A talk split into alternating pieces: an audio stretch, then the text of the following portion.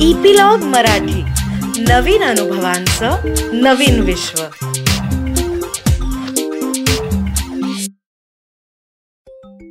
नमस्कार छोट्या मित्रमैत्रिणींनो. मी अनुपमा चुलबुली टेल्समध्ये सध्या नवरात्र चालू असल्यामुळे तुमच्यासाठी पार्वती मातेची एक नवीन गोष्ट घेऊन आली आहे. पार्वती माता ही भगवान शंकरांची पत्नी आहे. तिला अनेक नावांनी ओळखतात. दुर्गा शक्ती पार्वती काली वैष्णवी अशी तिची खूप नावं आहेत. ती एक न्यायप्रिय देवी म्हणून मानली जाते. आणि दुष्टांपासून संरक्षण करण्यासाठी सगळीकडे शांतता प्रस्थापित करण्यासाठी नेहमी पार्वतीची प्रार्थना करतात तिला आवाहन करतात. आपल्याला ती नेहमी व्याघ्रावर बसलेली दिसते लाल वस्त्र धारण केलेली दिसते तिच्या हातामध्ये विविध शस्त्र अस्त्र दिसतात. पृथ्वीवर जेव्हा जेव्हा दुष्ट शक्तींचा प्रभाव वाढतो त्यावेळी पार्वती मातेनी देवीच्या रूपात येऊन त्या दुष्ट शक्तींचा नाश केला आहे. खूप खूप वर्षांपूर्वी रुरू नावाचा एक असूर होता. त्यांनी ब्रह्मदेवाला प्रसन्न करण्यासाठी एकदम खूप कठोर तपश्चर्या केली होती. शेवटी ब्रह्मदेव प्रसन्न झाल्यावर त्यांनी त्यांच्याकडे वर मागितला होता की तुम्ही माझ्या सगळ्या कुटुंबियांचं कायम रक्षण करा. रुरूनंतर त्याचा पुत्र दुर्गमासूर राजा झाला. तो पण असाच अत्यंत पराक्रमी बुद्धिशाली होता.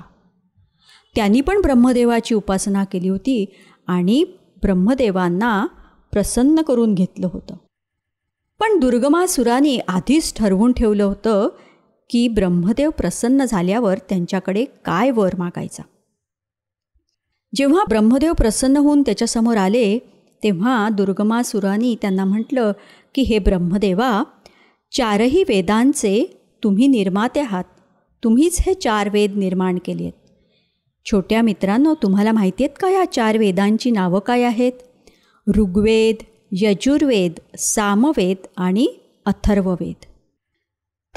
दुर्गमासुराने ह्या सर्व वेदांचा मालकी हक्क स्वतःकडे मागित त्यांनी ब्रह्मदेवांना सांगितलं की हे सगळे वेद तुम्ही मला द्या.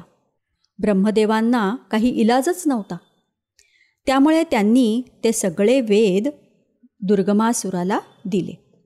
दुर्गमासुराने ते सगळे वेद हातात आल्यावरती खोल पाताळात नेऊन लपवून ठेवून दिले. त्यामुळे काय झालं? ऋषी मुनी मनुष्य जे काही ह्याचा अभ्यास करायचे त्यांना त्याचा अभ्यासच करायला मिळेनासा झाला.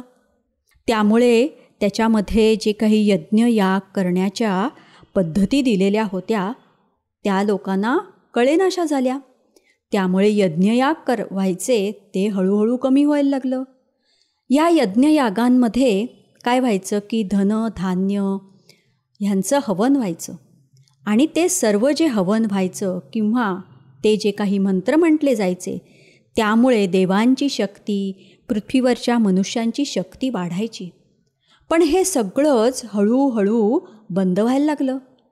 त्यामुळे मनुष्य प्राणी देवदेवता ह्यांच्यामधला जो काही दुवा होता संपर्क होता तो पण हळूहळू कमी व्हायला लागला. देवांची शक्ती कमी व्हायला लागली देव कमजोर व्हायला लागले आणि ह्याचा फायदा दुर्गमासुरांनी घेतला. त्याला तेच पाहिजे होतं. दुर्गमासुराने सगळ्या देवांना आपलं गुलाम बनवलं. त्यामध्ये वरुणदेव पण होता.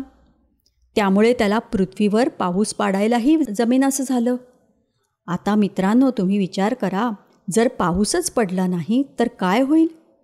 पृथ्वीवरचं सगळं आयुष्यच संपून जाईल. आणि तसंच झालं.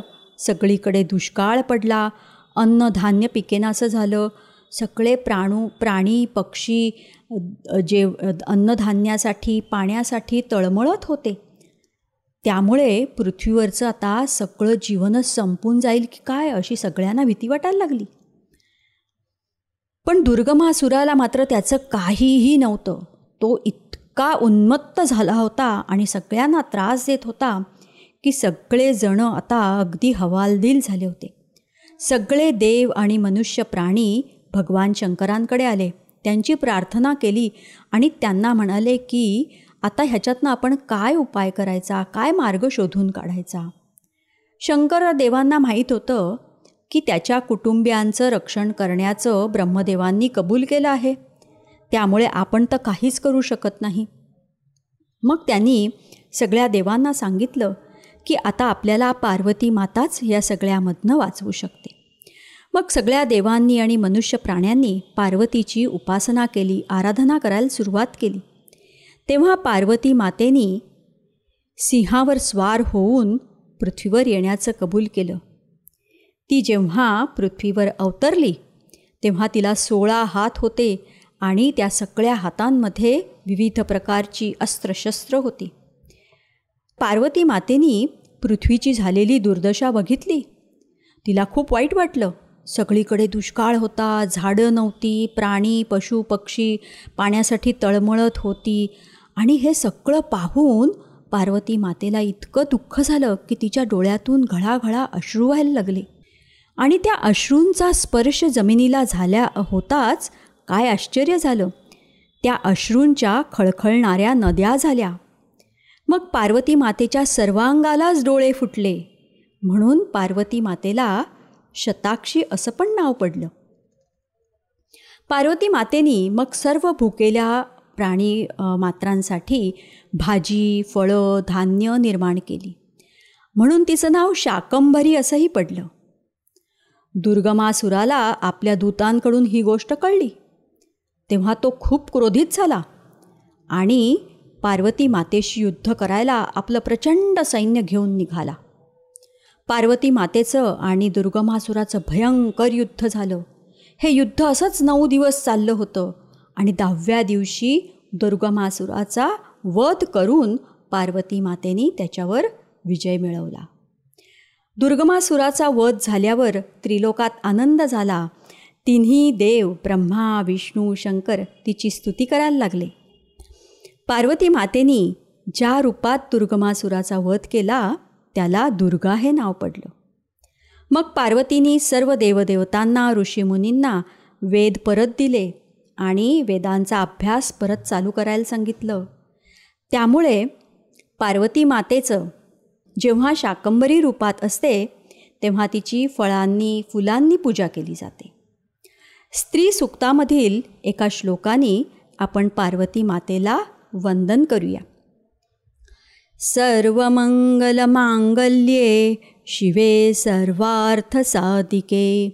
शरण्ये त्र्यंबके गौरी नारायणी नमोस्तुते ह्याचा अर्थ असा आहे मित्रांनो जी सर्वांमध्ये मंगल आहे कल्याणकारी आहे आणि सर्वांची रक्षण करणारी पार्वती माता नारायणी तुला आमचा नमस्कार असो. लवकरच मी तुम्हाला एक नवीन गोष्ट सांगायला येईन. त्याची सूचना तुम्हाला एपिलॉग मीडिया वेबसाईटवर मिळेलच. किंवा जिओ सावन गाना ॲपल पॉडकास्ट स्पॉटीफाय ह्याच्यावर मिळेलच.